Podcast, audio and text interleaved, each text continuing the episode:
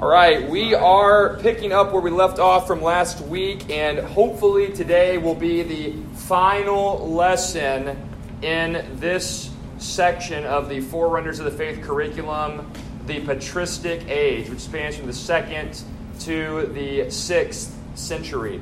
Now, I know I've said that a few times in the past several weeks. This is going to be the last one. This is going to be the last one. This is going to be the last one. I really think today is going to be the last one. So, um, hope you guys are excited. We're going to learn about one more key figure from the very end of this section in Forerunners of the Faith. A man by the name of John Chrysostom. Does anybody remember what his quote unquote last name is? It's really not his last name, but Chrysostom is presented as the end of John, so a lot of people think it's his last name. Does anybody remember what Chrysostom means? Golden Mouth. John Golden Mouth. That's who we're learning about today. Uh, you're going to find out why he was referred to as Golden Mouth by the end of our time together. But before we get too far in, as usual, I am going to open us up in a word of prayer. And after I pray, I have a I have a set of verses that I want us to read from that I think really fits well with a lot of the subjects we're going to be discussing from the life and ministry of John Chrysostom. That passage is Mark chapter 1, verses 29 to 38.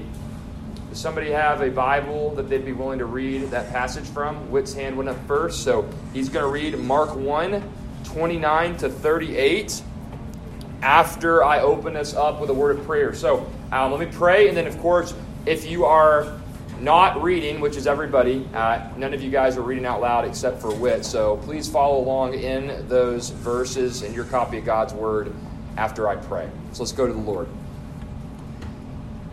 Father, what a privilege it is today to gather together for corporate worship and discipleship and Sunday school. I thank you for the weekend you've already allowed us to enjoy. It's been a weekend full of activities. For some youth, it's been baseball games, whether they played in a baseball game or watched a baseball game yesterday or both, Lord.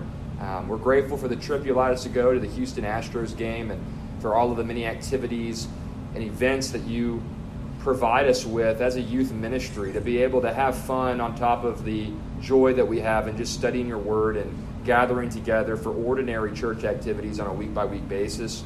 Lord, we thank you as well for the students in here who were busy this week in competing in UIL, whether it be state or uh, the regional competition for different events. Um, it's crazy to see how there's so much overlap with the calendar, and I know it's a very busy time of year for these students. So Father, I thank you for keeping them safe and, and, keeping them motivated to finish their semester on a high note.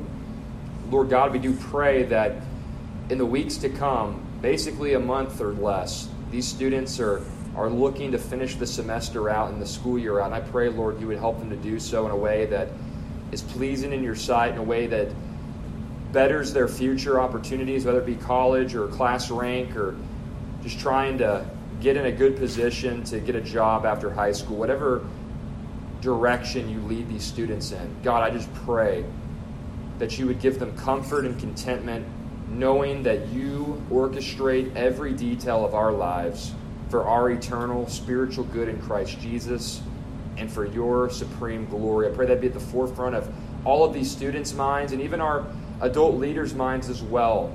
You hold the future in your hands. And though we plan our ways, you direct our steps, I pray, God, that would just be a comfort to us. Would it be the, as Spurgeon said, the pillow upon which we lay our heads at night? And now, God, as we turn to consider your word today, and as we consider a godly man, a faithful theologian and pastor that you raised up centuries ago, I pray that we would be encouraged by his example, but Lord, that we would not merely celebrate him because he was a sinner, would we celebrate your work through him, God? Because you were the one who causes any sinner to not only be saved, but to be sanctified, to bear fruit, to build your kingdom. And God, may John Chrysostom, the saint we're going to be studying today, would he point us ultimately to the one whom alone is worthy and deserving of human worship and praise and adoration. That is none other than the Lord Jesus Christ. May we see him today in your word and reflected, even imperfectly, but, but nevertheless reflected in the life of John Chrysostom. And may he be reflected in our lives as well as we leave these times of corporate worship and discipleship to be your servants, your ambassadors, your salt and light, your city on a hill here in Edna, Texas, to your glory and our good. We pray all of this in Christ's name. Amen. Okay.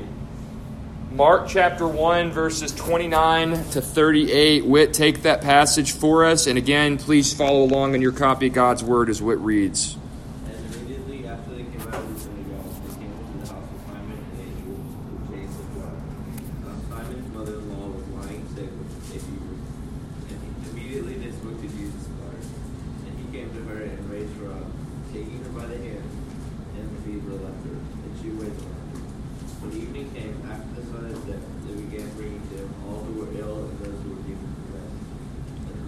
they gathered at the north. And he healed many who were ill with various diseases and cast out many demons.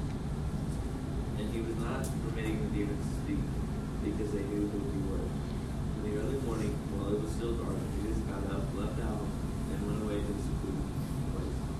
And was praying there. Simon and his companions searched for him. They found him and said to him, Everyone is looking for you. He said to them, Let us go somewhere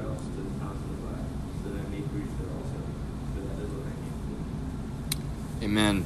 Okay, so first and foremost, after reading that passage, what sticks out to you?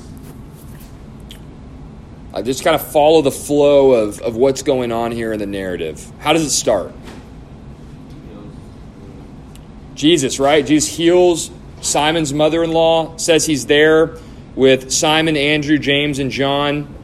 And Simon's mother in law has a fever. So Jesus goes and he heals her, right? And then the next scene, verse 32, what happens from then? What's the next scene? Healed other people, and, and what specifically? There were, there, were, there were diseases, right? But what else was he healing people from? Casting out demons. So he's performing miracles at this point, supernatural works, right? He's, he's healing physical issues with Simon's mother in law having that fever and these other people who have diseases. He's healing physical issues. He's turning to spiritual issues with demonic possessions. Okay? And then the next scene. So notice, verse 30, or excuse me, verse 29, presumably it's the daytime. Verse 32, it's evening. Verse 35, now it's the next day. Like, bam, bam, bam. We've had these, these major events happen chronologically or sequentially. And Jesus, again, same town, same location. He's done all these remarkable things. And then what happens? What is his disciples saying to him? Jesus praying in the early morning. Simon and him, Simon and his disciples and other people probably come to him, and what do they say? All right, why do you think everyone's looking for him? Why do you think the reason for that is? They want to do more miracles, right? He just healed all these people, he just casted out all these demons. And then what does Jesus say in response to that? They say, hey, let's go have a, just a, a six month long healing revival here where I'm going to heal every single person in this town and perform all these miracles ad nauseum. He doesn't say that, does he? What does he say in verse 38? Yeah, let's go to all these other towns that are nearby so that I may preach. But notice, why does he want to do that? That is his purpose. That's what I came for, right? So, guys, there was a primacy for Christ. As great as the miracles were and are, we should celebrate the miracles because they point to his deity. They show that he's God. And we should celebrate the fact that he had supernatural authority even over the demons. The demons even knew who he was. Many times in the Gospels, the demons identify him as the Son of God, the Messiah. They say, You are the one to whom we must bow to. We have a, you have authority over us. But guess what Christ viewed as more important? Preaching the gospel, expounding God's word. And as we look to John Chrysostom today, we're going to see a man who likewise shared that same burden a burden to preach God's word, which since the apostolic age to now, that has been the burden of every godly, called, and man or woman who's been used by God. It's, it's been a desire to preach the gospel, and it's been a desire to teach God's word accurately. Samantha, were you going to say something? I, I just, I really love that he would not even permit speak. He has that level of control over what they do. Amen. Did y'all hear that? That is that is power. Jesus was so powerful. He's he has so much authority that demons can't even speak unless he gives it to them. You and I can't even speak. You and I can't even breathe. We can't eat. We can't walk. We can't think unless God sustains us in those activities. God is the one with authority over everything He's created, including angels and demons, including natural law, the stars, and our lives as well. So I hope that is a means of getting your minds thinking about, again, just the, the power and authority of God, of course, but as we apply this text that we just read to John Chrysostom, I want us to think really long and hard about the primary purpose for which Christ came to preach and the primary calling that you and I have as followers of Christ to share the Word of God with other people. Not all of you guys are going to be called to be preachers, and that's fine. Um, you women are automatically disqualified uh, by being pastors uh, by virtue of, of your gender, and God has a purpose for that. But hey, you can still teach women, you can still teach children, and all of you guys, whether or not you become a pastor, you men included, you are going to be called, if you get married, to shepherd your wife and to share truth with your wife and to, to raise your children in the fear and admonition of the Lord. And that's what you women are going to have to do as well as wives and, and mothers. And you guys are going to have friends and family members who are not going to know Jesus. And you're going to be called to go to them in love and to answer their questions about God and His Word and to show the love of Christ to them in your actions. So we can learn a lot from Chrysostom today, I think, because it really reflects Christ. He wanted to share God's word and reflect God's truth to other people. So let me start today. Um, again, the way that Busenitz has structured this curriculum, he always provides a, a biographical sketch of the figure that we're going to be focusing on. This is a lot shorter than Augustine's, so I'm just going to read a brief sketch of who John Chrysostom was and then we'll get into his theology, his ministry. We'll look at some relevant scripture references as well, and we'll see how the Lord leads us throughout the rest of our study this morning. So, John Chrysostom, uh, the approximate year of his birth is 347 AD, died in 407. Busenitz notes that John Chrysostom was born in the city of Antioch as a young man, he was trained in rhetoric and excelled in oratory. Now, does anybody remember why that was significant? Why rhetoric was such a big deal in those days? Hannah. Yeah. So, guys, who, so raise your hand if you went to the Astros game yesterday. Okay, a lot of hands up. Now, raise your hand if you had fun at the Astros game. Okay, right? So it's fun to watch. It's fun to watch things that are entertaining. Games, events, um, movies, right? We, we do things for recreation, we do things for fun. In the third and fourth century, even as early as the first century when Paul was around, we see echoes of this in 1 Corinthians 1. You know what entertainment was for them? It was going and listening to people who were really gifted at speaking. And especially the Latin language don't know if you guys have ever heard anybody speak Latin before. It's a very beautiful language. You can do all these plays on words and, and really wow an audience with your ability to speak. Um, that was something a lot of people enjoyed doing. And um, John was very gifted in those ways. He was a very gifted speaker. I know that sounds crazy, but for everyone who ever says thank you for coming to my TED Talk, that's exactly what TED Talks are. Mm-hmm.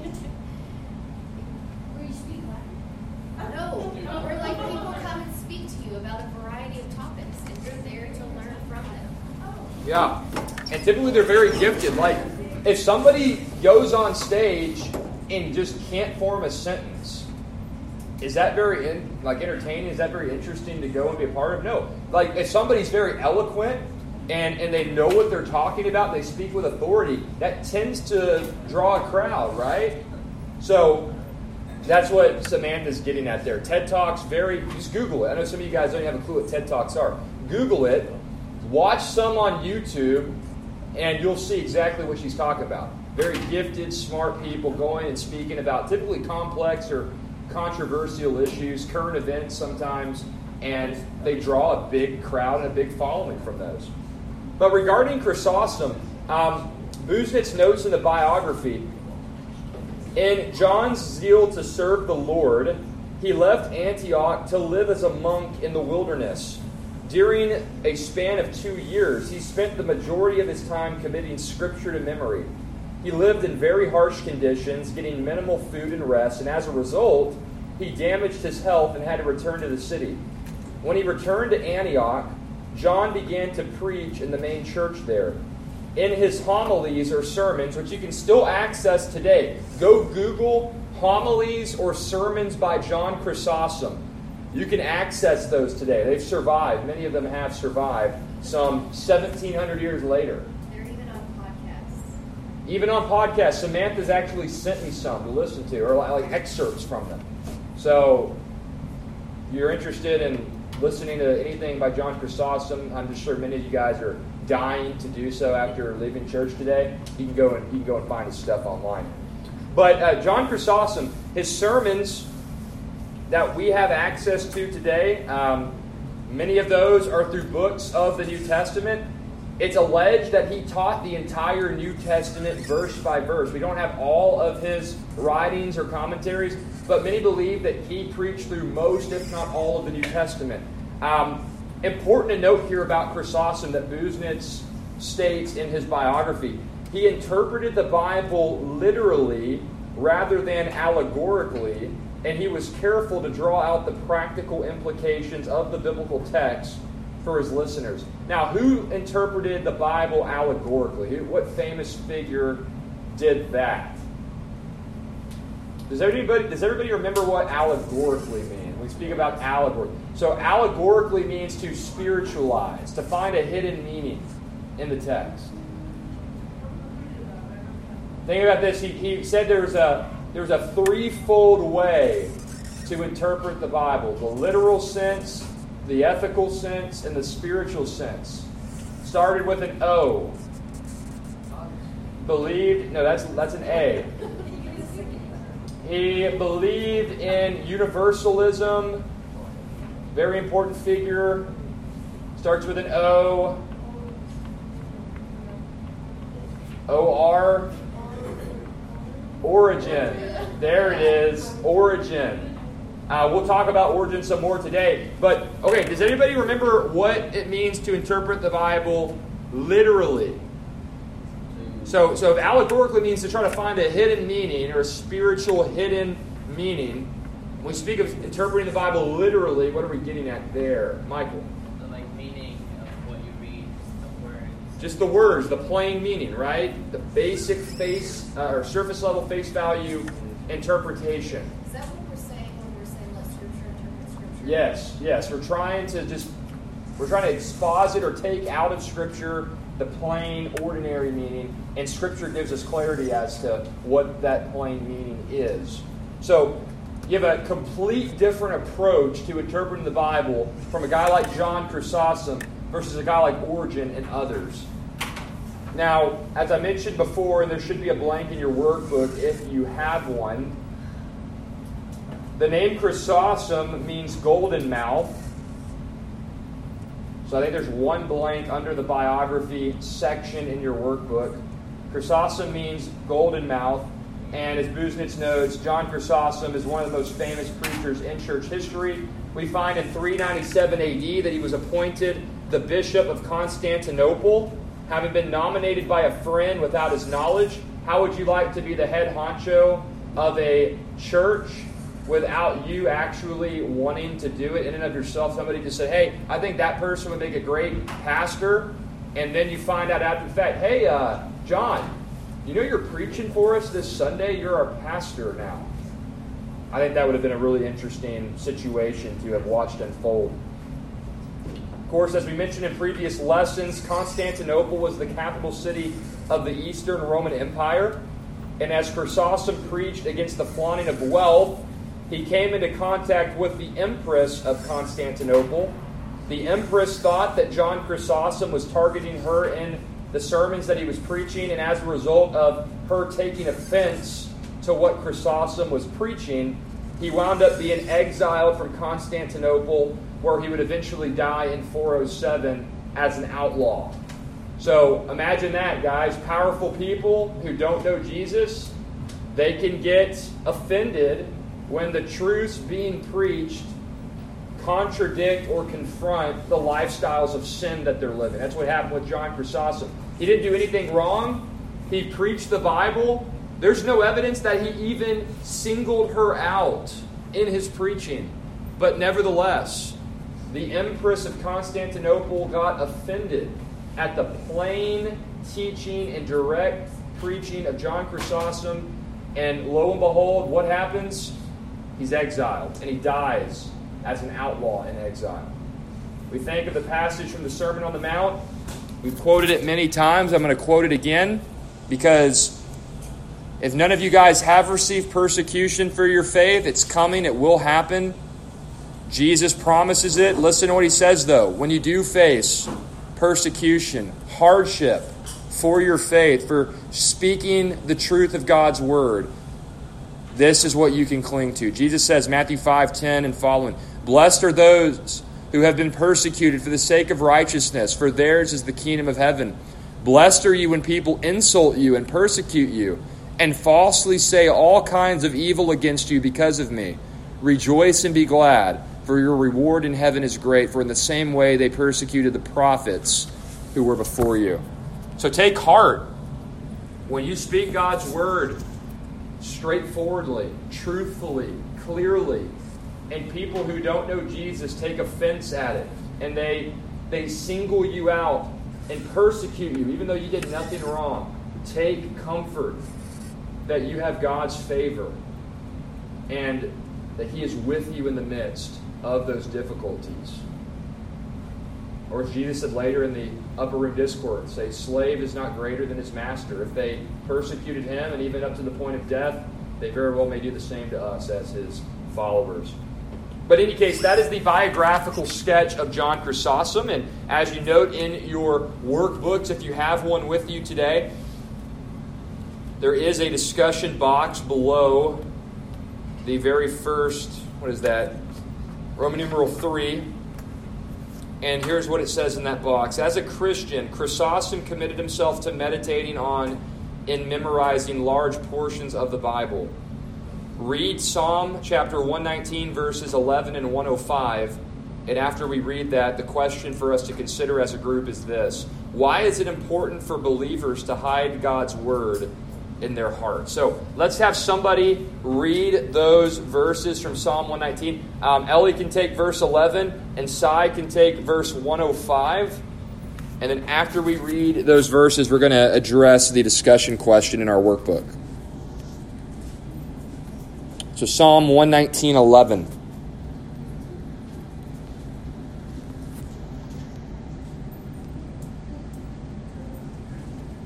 Go ahead, Ellie.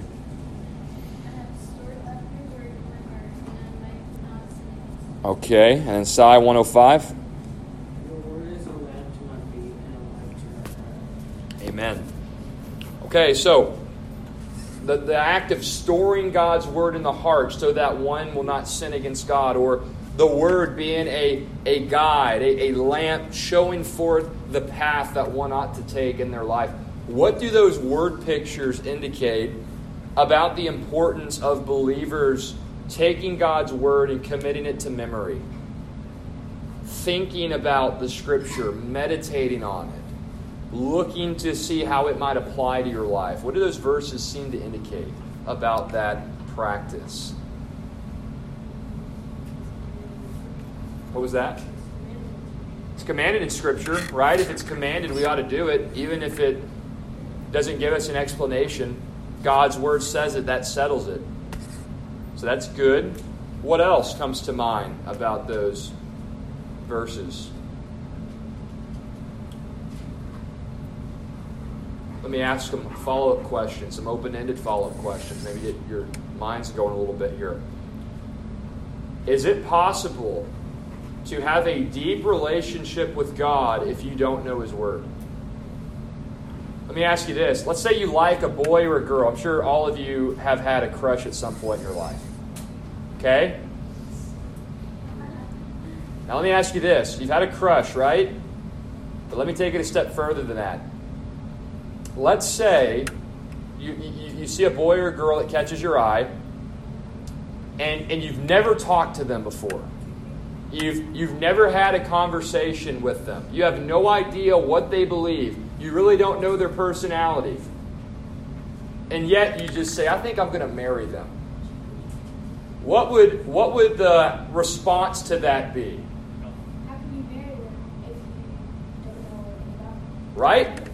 And marriage implies love, right? If you marry somebody, hopefully you love them. I mean, obviously, previous generations there was betrothal, and sometimes you had to grow into loving the person you were betrothed to. But in our day and age, for the sake of argument, let's just say most people get married because they claim to be in love with the person. I love them, I want to spend the rest of my life with them, etc., etc.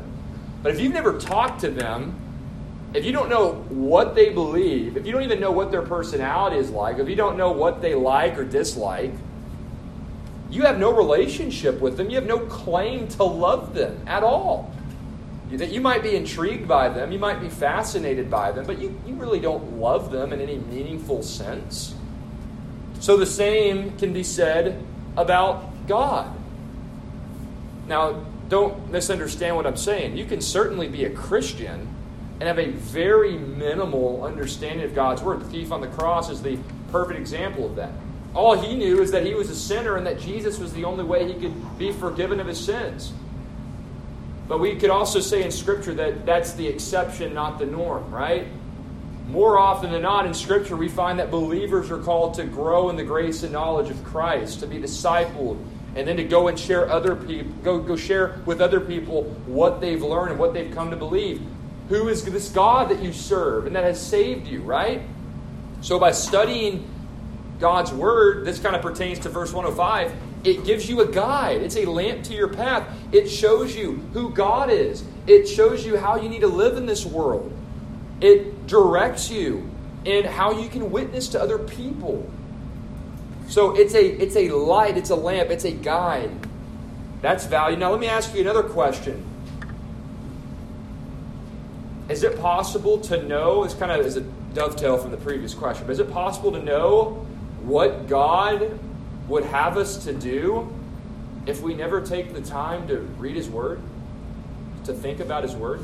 Like the, the Ten Commandments, I would argue, it's inherently known, right? That, that law, that, that array of commandments has been scribed upon the conscience of those who've been born in God's image. So all people have a general sense of morality. But in terms of specific, I'm talking specific actions that you should take as a believer in more narrow context. How should I respond in this type of a situation? How should I think about this cultural issue or this philosophical issue? if you don't really know God's word and you don't have God's perspective on those things, are you going to be able to not sin against Him in certain ways? Well, no, you can't, right?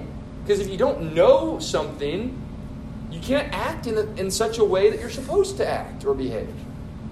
So when we think of taking the word and hiding it in the heart so that you don't sin against God, we're talking about like I need this divine treasure, this wisdom, this revelation from God to keep me from doing anything that's going to dishonor Him or cause me to not flourish as one who has been made in His image and one who is a citizen of His heavenly kingdom. So I think that's kind of what we're going for here in this question, specifically in reference to Psalm 119, verses 11 and 105. Do you want to say something, Sam?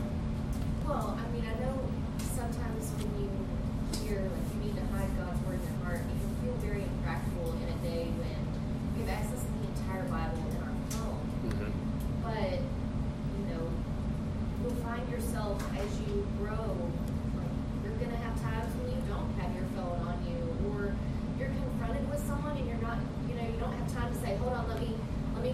verse real quick Right. because I can't remember exactly what it says, but I want to answer you.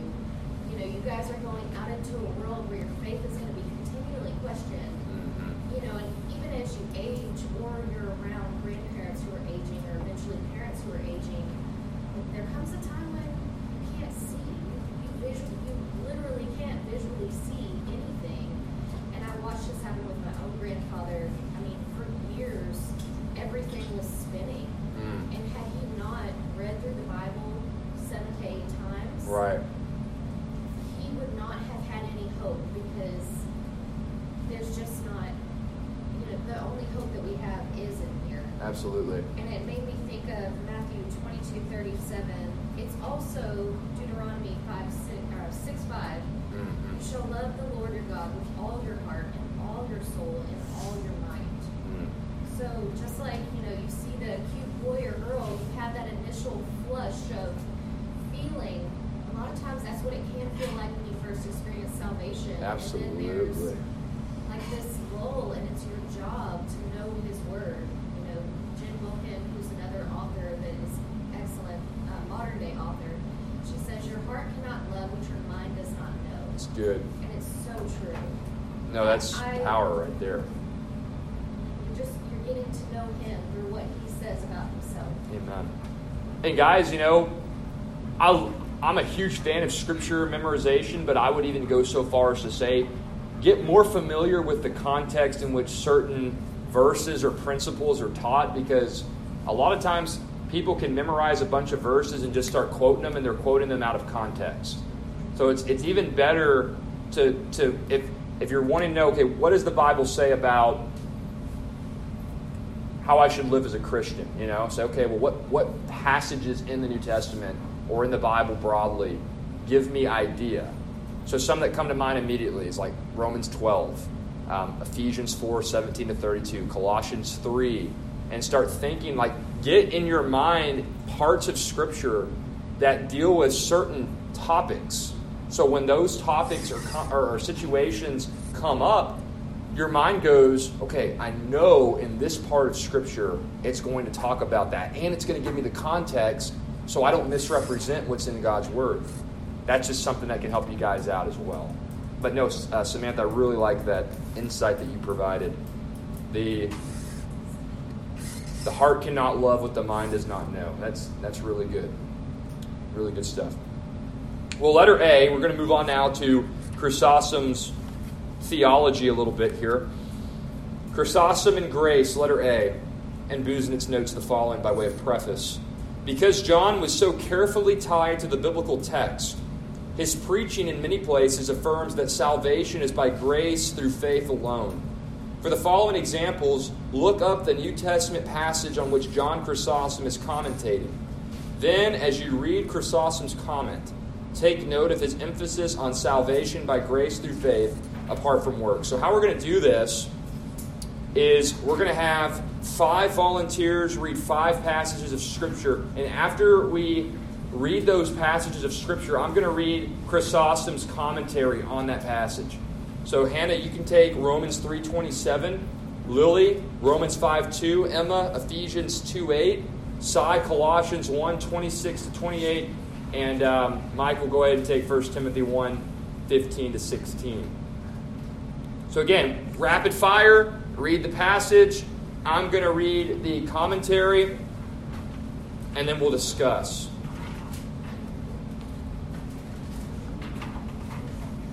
And again, if you're not reading, as always, follow along in your Bible. Yeah, whenever you're ready. It says, then who becomes our boast? It is excluded. By what kind of law? By a law of works? No, by the law of faith. Okay, then listen to what Chrysostom says on that passage. He says, What is the law of faith? How do we understand that? And he answers in this way The law of faith is being saved by grace. Here, Paul shows God's power and that he has not only saved, but has even justified and led them to boasting, and this too without needing works, but looking for faith only. So, Chrysostom drawing out from Paul's writing right there in Romans that salvation is by grace alone through faith alone. Now, Romans 5 2. Therefore, since we have been justified through faith, we have peace with God through our Lord Jesus Christ, through whom we have gained access by faith into this grace in which we now stand. And we boast in the hope of the glory of God. Amen. And here's Chrysostom on that passage. He writes, If then God has brought us near to himself when we were far off, much more will he keep us now that we are near. There's perseverance in the saints. And let me beg you to consider how he everywhere sets down these two points God's part and our part. On God's part, however, there be things varied and numerous and diverse. For Christ died for us and further reconciled us and brought us to himself and gave us grace unspeakable. But we brought faith only as our contribution. So God's side of the coin, man's side of the coin. Our response, we respond with the open hand of faith and we take hold of all the promises of God and all the work that God Himself has accomplished through saving us from sin. The life, death, and resurrection of Christ. Ephesians 2 8. For by grace you have been saved through faith, and not of yourselves. It is the gift of God. Very good. And now listen to this. Chrysostom says this even faith, Paul says, is not from us. For if the Lord had not come, if he had not called us, how should we have been able to believe? For how, Paul says, shall they believe if they have not heard? Romans ten fourteen. So even the act of faith is not self initiated, it is, Paul says, the gift or the grace of God. So, guys, you're not only saved by God's grace, like, God doesn't only save you by Himself and for Himself, but even your faith is a gift of God's grace. Faith is not something you just mustered up in and of yourselves. It wasn't self initiated, says Chrysostom. Faith is from God. He gifts you faith in order that you may believe and respond accordingly. Colossians 1 26 to 28.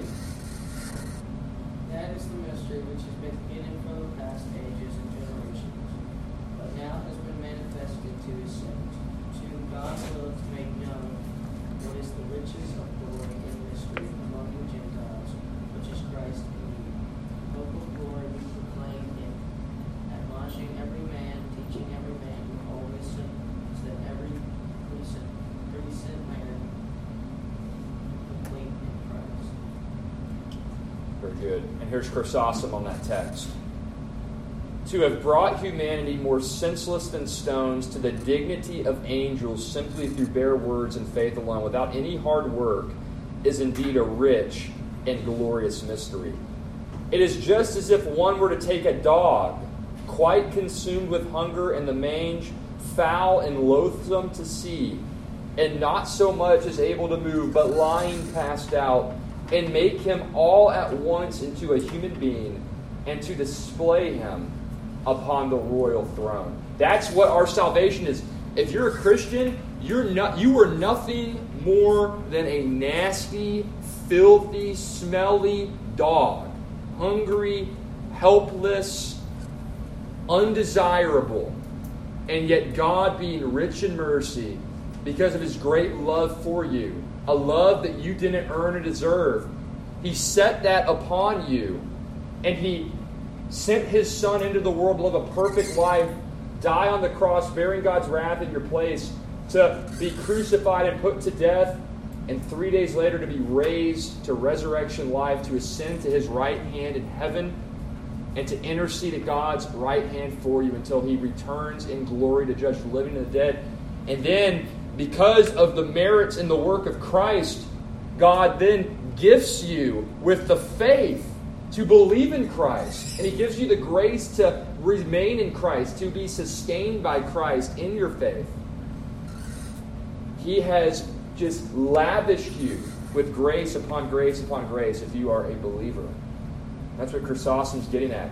We are nothing more than filthy, wretched dogs And yet, God is so kind and so loving that He saves us from the pit of hell, saves us from His own wrath, and makes us trophies of His grace and loving kindness.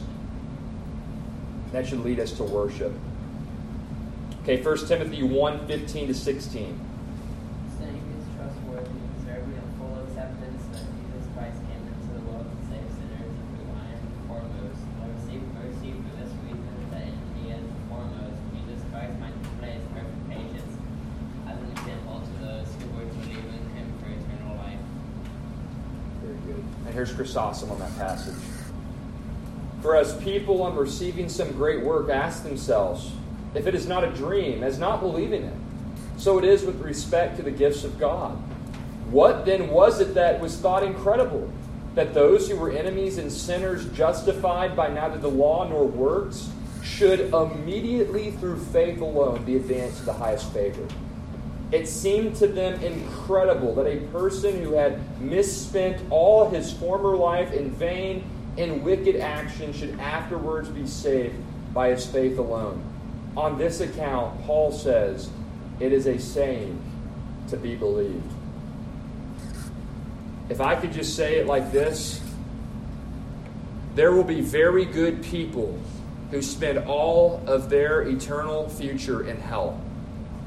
Very good people, moral, upright, well put together people, successful, donated millions to charitable causes, built homes on mission fields, did so many good things, and yet they're not going to spend eternity in heaven because they never surrendered to Christ from the heart as their Lord Savior. Conversely, as Paul writes and as Chrysostom notes, there's going to be very, very horrible people who murdered people, who committed adultery, who stole, who put people down for the sake of elevating themselves, and yet at the opportune time, at the appointed time, God snatched them out of the fiery pit of hell. He transformed them from the inside out by an act of sovereign grace. He transformed them and renewed them, and they called upon the Lord Jesus Christ in faith. And they repented of their sin and they surrendered themselves to God's right to rule over them. And in doing so, they then spent the rest of the time God gave them, not perfectly serving Him, but desiring to magnify Him in every aspect of their life, not to earn their salvation or merit favor from God, but to live out the favor they already received from God out of gratitude and love for Him. My friends, that's what Paul's saying in 1 Timothy 1 15 16. He's saying, if God could save somebody like me, I had Christians put in prison and put to death. I persecuted the church. But He saved me. I'm the chief of sinners, Paul says. If He can save me, He can save anybody.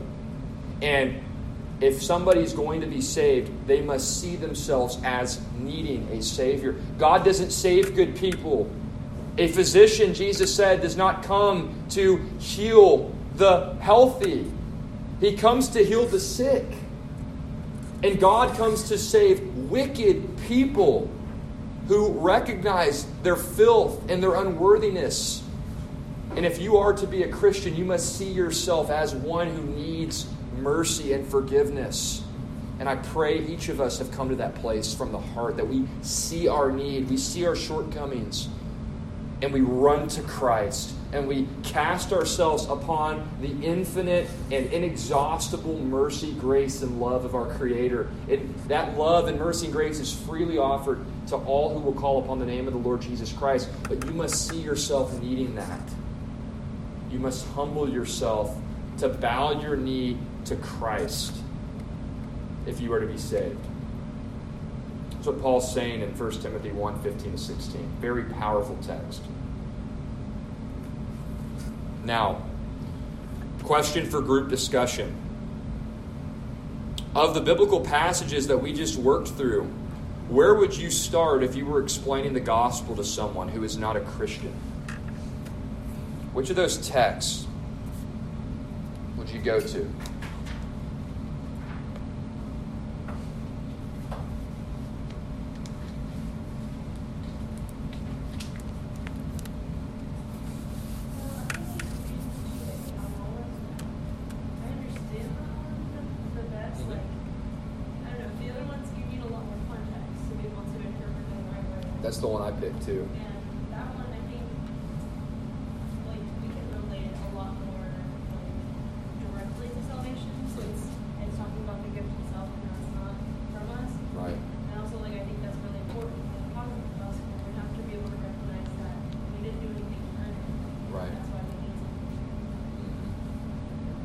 Yeah.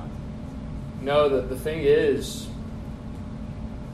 that whole passage in Ephesians 2, verses 1 to 10, that is your story. If you're a believer, that's who you, that's your spiritual autobiography. Who you were, verses 1 to 3, what God did, verses 4 to 7, and how we live, verses 8 to 10. How we, how we responded. Um, that's a clear text. Michael. Oh, I thought you were raising your hand. You know, I thought maybe 1 Timothy 1 15 to 16 would be another one just because it just shows like there's hope. You know, so many people in this day and age, I mean, this probably goes back centuries as well, but I hear it all the time. I heard it last night uh, from the gentleman who was leading us in the concert. He said, he says, and you've heard it said like this as well, but he said it like this. Um, many of you guys are thinking, you just don't know what I've done. You don't know how bad I've been. My friends, that's where you've got to get to before you can even hope to be saved. So if somebody's at that point, you can point them to a text like 1 Timothy 1 15, 16, say, Friend, you're absolutely right.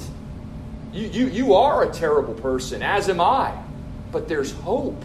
Look at the word. Look what God promises in His Word. Look what Paul says. If God can save a wretch like me, He can save you too. You know, that's the thing. You know, if you you don't want somebody when you're evangelizing somebody, if you have them where they think they're a pretty good person and, and you know, like God would, Now, I don't know if anybody's ever said this out loud, maybe someone has, but it can, it can come across this way like, well, of course, like God would, you know, He's loving, He would save me, like, right? Like you can't have somebody there to, to, to respond appropriately. It's not going to be genuine or authentic. That person's got to be broken over their sin. Nobody ever got saved thinking, yeah, yeah, I, I, think that God would just save me. He's loving. You know, as, uh, as Steve Lawson said, nobody struts through the narrow gate. Nobody struts into heaven through the narrow gate.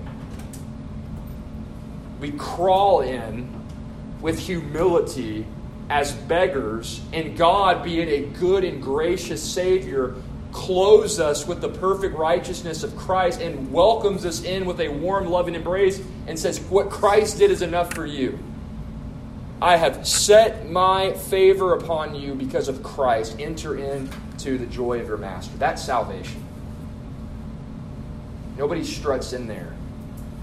Nobody's worthy or deserving of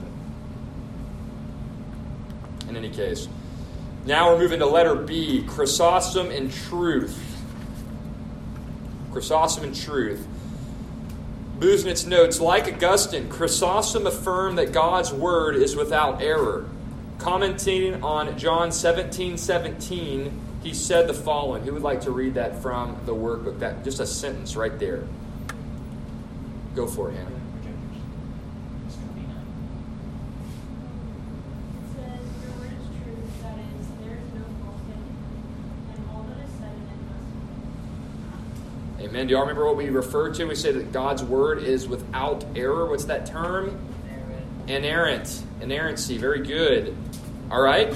Chrysostom also affirmed the authority of Scripture, noting that all arguments must be supported from the Word of God. If you would like to read that from the workbook, the next little paragraph there.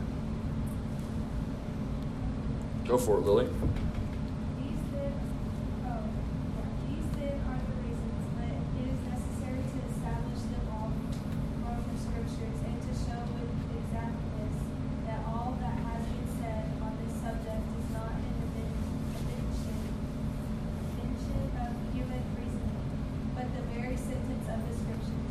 For this will what we say be at once more deserving of credit and seem the deeper experience. Amen.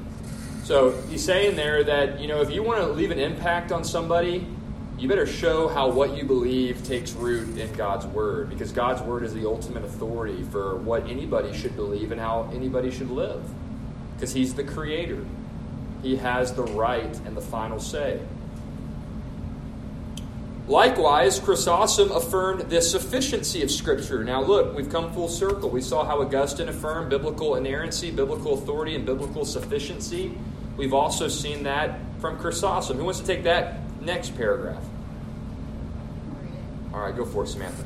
For this is the exhortation of Scripture given, that the man of God may be rendered perfect by it. Without this, therefore, he cannot be perfect. You have the Scriptures, he says, in place of me.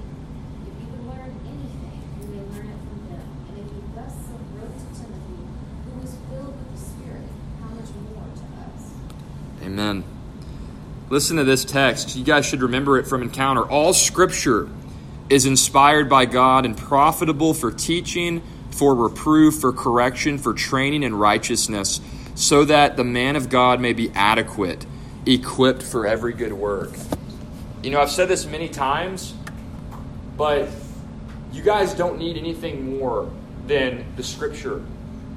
You're going to spend your whole life studying that book and you're not going to master a scintilla of it. I'm not either. Nobody has. We don't need to, to, to you know, look for hidden signs or, or seek out mystical experiences to discern what God would have us to believe or how God would have us to live. You just need His Word. Cling to it, meditate on it, study it, submit your life to it. Watch how God will bless you spiritually for doing so. God never promises physical or temporal blessing on his people. He oftentimes promises persecution, hardship, and trial. But what he does promise you is this if you seek him with everything you have by going to his word, he will reveal himself to you therein. He will draw you to yourself to himself through his word. So if you want to be close to God, go to his word. He's given it to you. He's preserved it for all this time. May we not neglect it. Now, following those excerpts from Chrysostom, Busenitz notes this, and this gets to what we were kind of talking about earlier, differentiating between Origen and Chrysostom. He says one important point to add regarding Chrysostom has to do with his method of interpreting the Bible. Does anybody remember that term? Talk about the method of biblical interpretation. It starts with an H. I'm going to be teaching at the co-op in Inez. Hermeneutics, that's right, Hannah. So his hermeneutic, Chrysostom's method of biblical interpretation, it differed from that of Origen in that Chrysostom took the Bible at face value. Said differently, he interpreted the Bible in a literal fashion, in a straightforward or clear fashion. Who wants to take the next excerpt under letter B? Emma, go for it.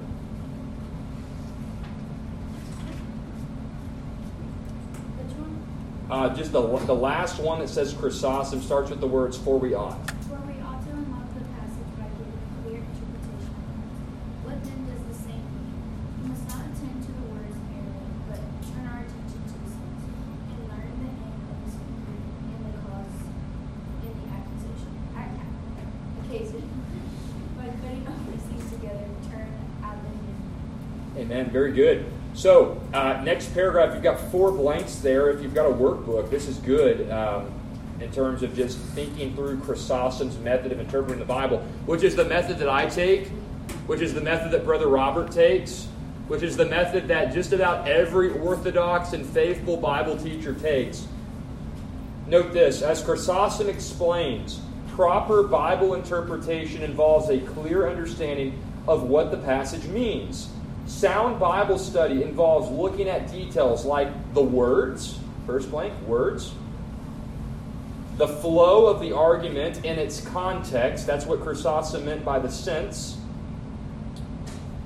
the author's intent, third blank, the aim of the speaker, and fourth blank, the historical setting, that is, the cause and the occasion. So, blank number one is words, blank number two, in its context, blank number three, intent, and blank number four, the historical setting. Does that sound familiar to what y'all have been learning these past roughly two years in youth? Guys, this is from the fourth century. A guy who lived basically 16 to 1700 years ago, and we're studying the Bible the same exact way. That ought to be, I mean, I don't know, maybe I'm just a nerd, but that ought to be kind of cool for you guys. Like, people just like you who lived literally almost two millennia ago are reading the Bible just like we read, and vice versa. We read the Bible just like they read. St. Anthony. And if you doubt that, in the New Testament, your Bible might have certain verses that are in all caps that usually refers to something being said in the Old Testament too, nearly word for word. When you go and look in one of those books of the Old Testament, it's nearly always in the first five books, which God had also given to his people and always intended that we would know. So it was never his intent that we would be unfamiliar with what the scripture was, or else he wouldn't have quoted it himself. Right. Yeah, you don't need to look again. You don't need to look for voices from God or or, or, or try to seek out these mystical experiences or signs or you know, that. You also don't need to look at the Bible like it's just a book of riddles that you've got to unpack. Like if you if you look at the words, if you look at the historical context in which the book of the Bible that you're studying was written in, if you know something about the author, now sometimes we don't know who wrote certain books. That is what it is. But you also have the rest of Scripture. Scripture interprets Scripture. You can make sense of what things say in the Bible words, historical context, authorial intent, or just the whole canon. Allow Scripture to be your guide. And you can understand what's being written there. And guys, God is not a God of confusion or mystery in the sense that when He speaks, He speaks with the intention that we can understand what He's saying to us.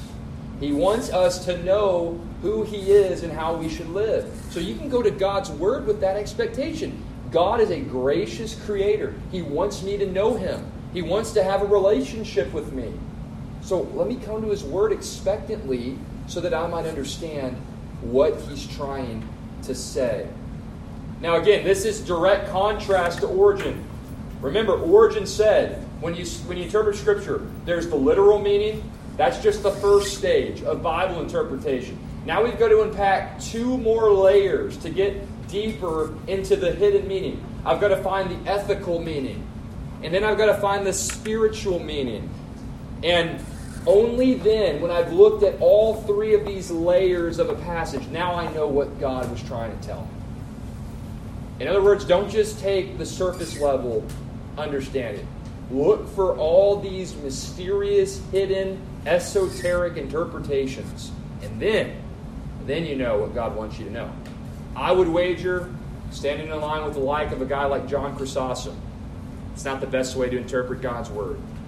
Interpret it plainly and derive the clear, straightforward uh, meaning of the text. Now, putting it all together, I want to read this last bit under Roman numeral 4. This is going to conclude the patristic age section of Forerunners of the Faith. I know it's been a long journey, but we finally got there. I'm grateful for all that we've been able to glean over the past several months. Busenitz notes by way of conclusion much more could be said about both Augustine and Chrysostom, not to mention other leaders in the post Nicene period. The goal of this lesson was to highlight the commitment expressed by these early Christian leaders to the gospel of grace and the word of truth.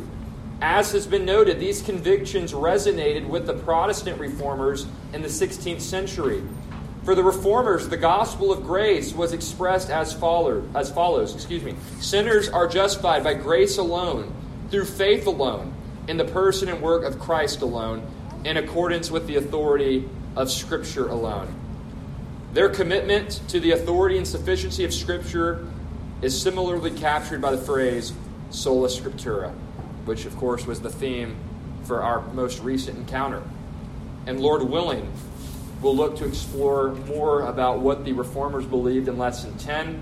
But as Busenitz notes, and I completely agree how he concludes, evangelical Christians can rejoice in seeing a clear testimony to these foundational truths from two of church history's leading voices dating back to the fourth and fifth centuries, and we would do well to reclaim these truths. Like Augustine, like Chrysostom, may we likewise stand firm in our commitment to the inerrancy, authority, and sufficiency of Scripture so we might be the men and women God's called us to be in Christ. But with that being said, it's been a joy to work through this section of Forerunners of the Faith. Lord willing, next week we'll begin the Middle Ages. And hopefully, it won't take us 15 or 16 lessons, or however long it's taken us to get through the patristic age, but hey, we'll take as long as we need to. This is really great stuff. It's thoroughly biblical, it's faithful to the testimony of church history. Hope you guys are gleaning precious insights from these studies. But let me pray, and we'll draw our time of Sunday school to a close. Father, thank you for your faithfulness to us in getting us through the, the second major portion of forerunners of the faith. We, we looked at the apostolic age for a really long time to get started in this curriculum, and we've spent maybe even more time in the patristic age. And God, there's just so much truth to glean from your word and from faithful men and women who have gone before us in generations past, who have proclaimed your word and championed your word in their life and their preaching. God, we've barely scratched the surface of all that could be said and all that could be gleaned from generations past. And we'll, of course, never come close to exhausting the riches of sacred Scripture. I pray this would humble us, God. I pray it would help us to recognize that we could devote 24 hours a day, seven days a week to studying your word and studying church history, and we, we wouldn't even come close to understanding everything you've done and your purposes undergirding all that you've done and all that you've said in Scripture. So, would we be humble servants as we leave here today? Would we be even more in love with you, your Son, and your Holy Spirit as we contemplate how far you've gone to save us from our sin and to gift us with your word and to allow your Holy Spirit to indwell us so that He might take Scripture and use it as a means to make us more into the likeness of Jesus Christ and to help us live a lifestyle that is in keeping with Christ's likeness. I pray, Father, as we leave this place and as some go home with their families, I pray for safe travels for them and a blessing upon their families and loved ones as they rest and enjoy time together on this Lord's Day. And for those of us who are preparing now to go into corporate worship, I pray we would worship you in spirit and in truth, that you would keep our, our minds attentive and our hearts submissive to the songs that we're going to be singing, to the prayers that we're going to be offering, to the word that Brother Robert is going to be preaching. And God, would we leave this place transformed by all that we've done here today, so that you might be glorified in us and us satisfied in you.